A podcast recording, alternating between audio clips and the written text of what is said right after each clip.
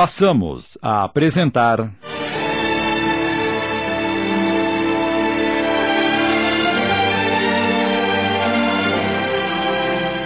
Nosso Lar.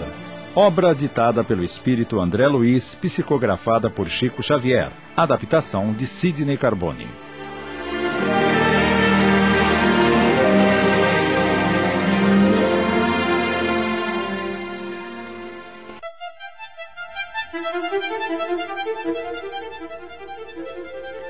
Esta minissérie é baseada no livro Nosso Lar e se inicia com André Luiz dizendo-se em perturbação profunda, com a impressão de haver perdido a ideia do tempo e a noção do espaço.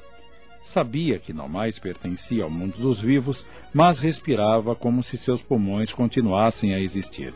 Gritava por socorro e, quando cansado silenciava, ouvia lamentos mais comovedores do que os seus.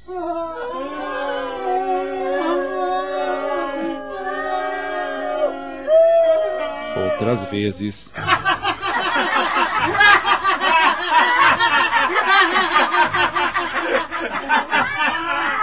Era envolvido por gargalhadas sinistras.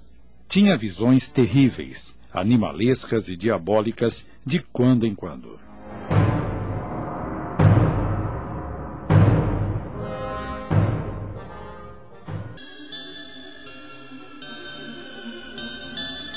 A atmosfera era de penumbra e neblina espessa. Tentava lembrar-se da esposa e dos filhos, do lar, mas sentia-se totalmente perdido, sem noção de rumo. Atormentava-lhe a consciência. Prefiro a ausência total da razão. O não ser. O problema religioso surgia profundo a seus olhos e reconhecia que a humanidade não se constituía de gerações transitórias, e sim de espíritos eternos. Conhecia as letras do Velho Testamento e muita vez folheara o Evangelho, mas nunca com a luz do coração. Em verdade, não fora um criminoso, mas sua existência terrestre não fugira de lances diferentes do homem comum, preocupado apenas com o imediatismo. Pais, esposa, filhos, lar, habitara a terra, gozara-lhe os bens, mas não retribuíra ceitil do débito enorme. Não suportava agora o clima das realidades eternas. Suicida!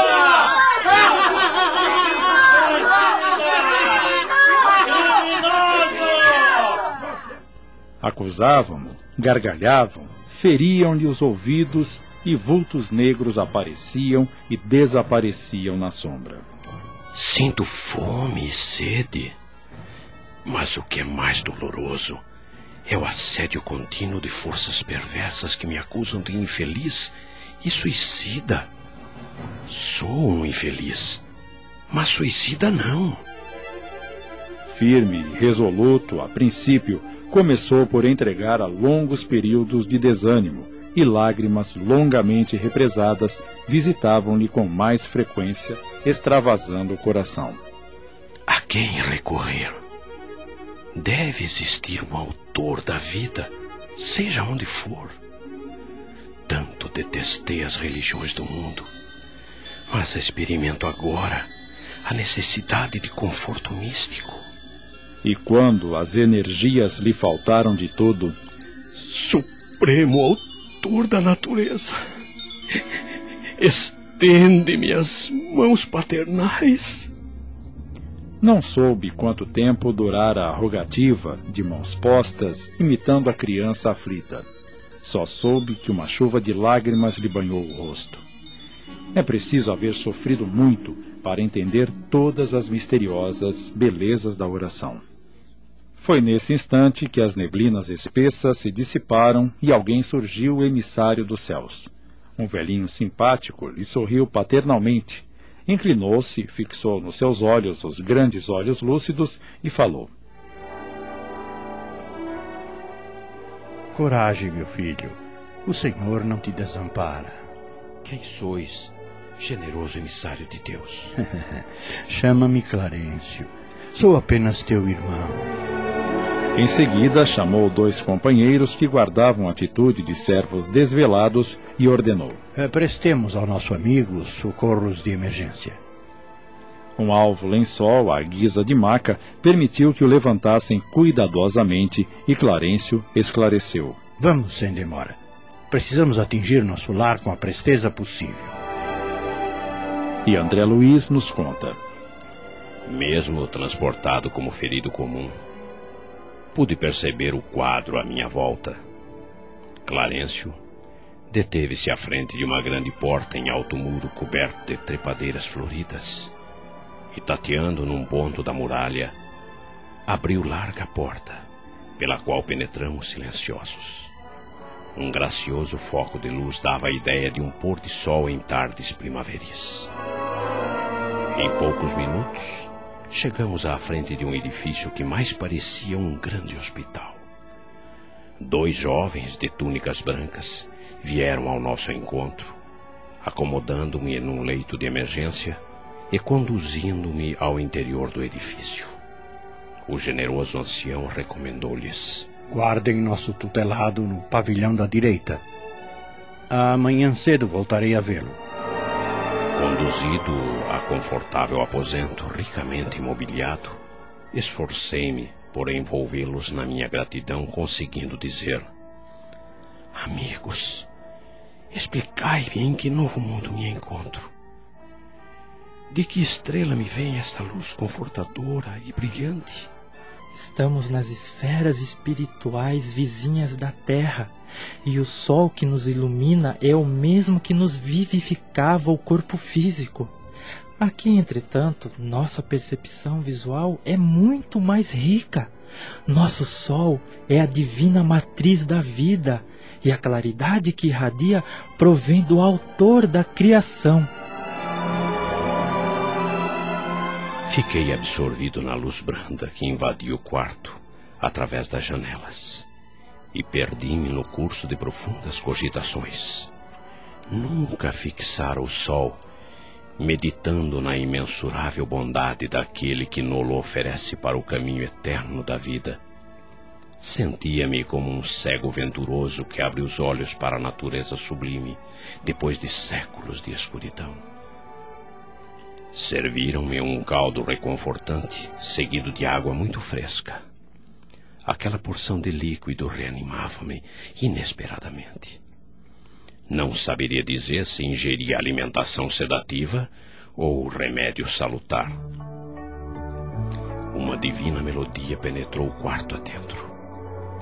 Ante o meu olhar indagador, o enfermeiro ao meu lado esclareceu. É chegado o crepúsculo em nosso lar em todos os núcleos desta colônia de trabalho consagrada ao Cristo, há ligação direta com as preces da governadoria.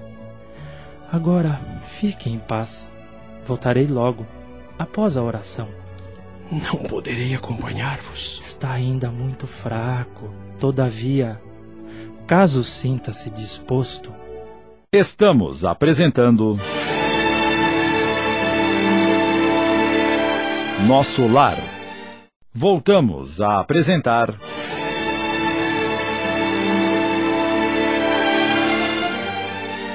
Nosso Lar. Adaptação de Sidney Carbone.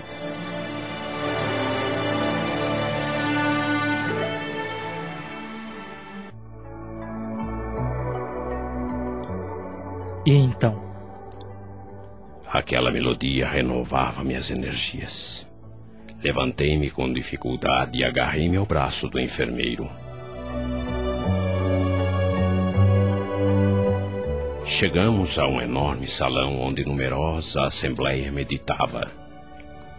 Da abóbada pendiam delicadas guirlandas do teto à base, formando radiosos símbolos de espiritualidade superior. Todos pareciam aguardar alguma coisa. Notei ao fundo em tela gigantesca, desenhando-se prodigioso quadro de luz, um cenário de templo maravilhoso. Um ancião coroado de luz fixava o alto em atitude de prece, enquanto em plano inferior setenta e duas figuras pareciam acompanhá-lo em respeitoso silêncio. Clarencio participava da assembleia entre os que cercavam o velhinho refulgente. Apertei o braço do enfermeiro amigo E em voz baixa ele me esclareceu. Conserve-se tranquilo. Todas as residências e instituições de nosso lar estão orando com o governador, através da audição e visão à distância. Louvemos o coração invisível do céu. As setenta e duas figuras começaram a cantar harmonioso hino. O cântico celeste constituía-se de notas angelicais. Desenhou-se ao longe um coração maravilhosamente azul, com estrias douradas. Abundante chuva de flores azuis se derramou sobre nós, mas não conseguíamos detê-las nas mãos. As corolas minúsculas desfaziam-se de leve ao tocar-nos a fronte, experimentando eu singular renovação de energias ao contato das pétalas fluídicas que me balsamizavam o coração.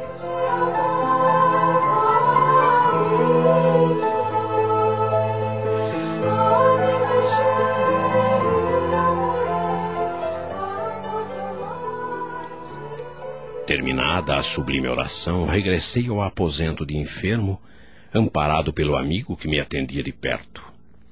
Eu já não era mais o doente grave de horas antes. Aquela prece operara em mim completa transformação. Depois de anos consecutivos de sofrimento, o pobre coração saudoso e atormentado, à maneira de cálice muito tempo vazio, enchera-se de novo das gotas generosas do licor da esperança.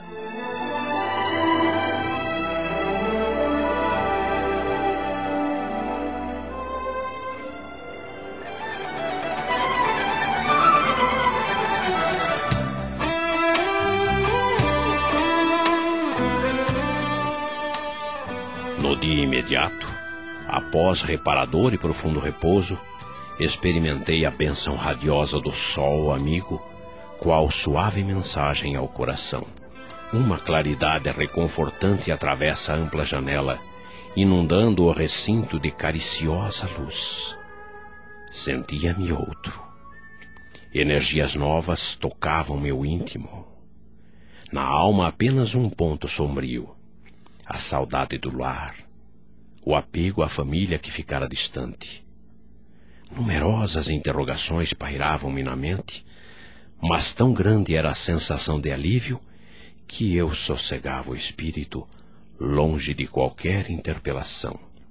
Quis levantar-me, gozar o espetáculo da natureza cheia de brisas e de luz, mas não o consegui e concluí que sem a cooperação magnética do enfermeiro tornava-se impossível deixar o leito.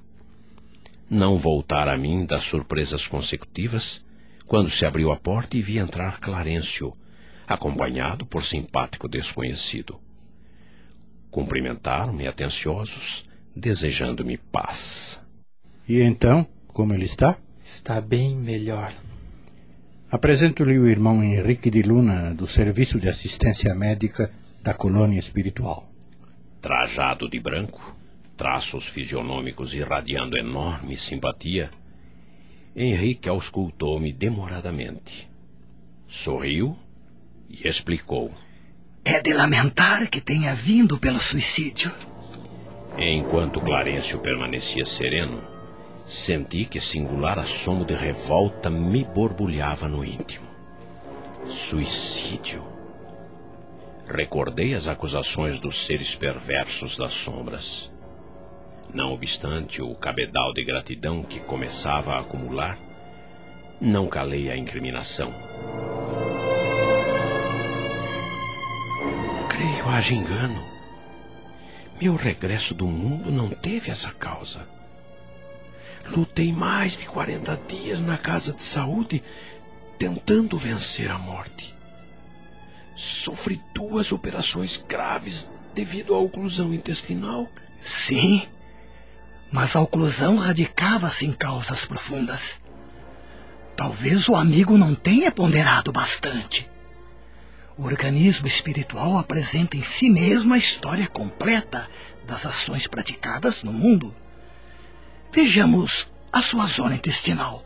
A oclusão derivava de elementos cancerosos e estes por sua vez, de algumas leviandades do meu estimado irmão no campo da sífilis. A moléstia, talvez, não assumisse características tão graves se o seu procedimento mental no planeta estivesse enquadrado nos princípios da fraternidade e da temperança. Entretanto, seu modo especial de conviver, muitas vezes exasperado e sombrio, captava destruidoras vibrações naqueles que ouviam. Nunca imaginou que a cólera fosse manancial de forças negativas para nós mesmos? A ausência de autodomínio, a inadvertência no trato com semelhantes, aos quais muitas vezes ofendeu sem refletir, conduziram-no frequentemente às esferas dos seres doentes e inferiores. Tal circunstância, amigo, agravou de muito o seu estado físico.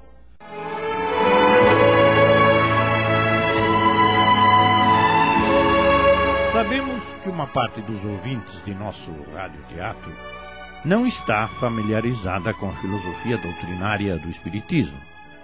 E esta minissérie se desenvolve dentro dos ensinamentos da doutrina espírita. Por essa razão, Iremos fazer considerações explicativas ao final de cada capítulo, com o objetivo de ajudar à compreensão de seu desenrolar, e assim todos poderão acompanhar o raciocínio apresentado.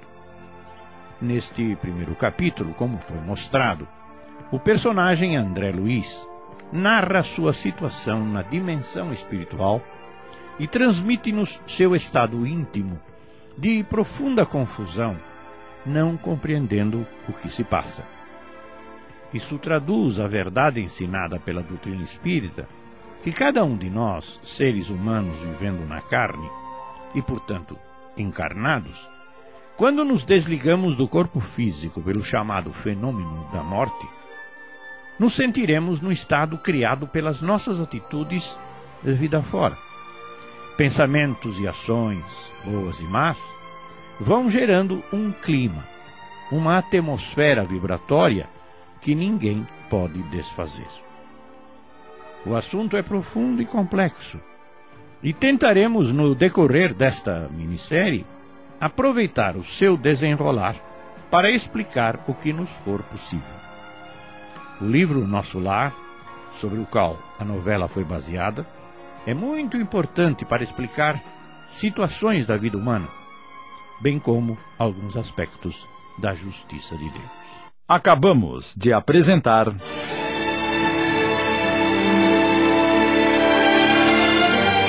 Nosso Lar, obra ditada pelo espírito André Luiz, psicografada por Chico Xavier, adaptação de Sidney Carbone.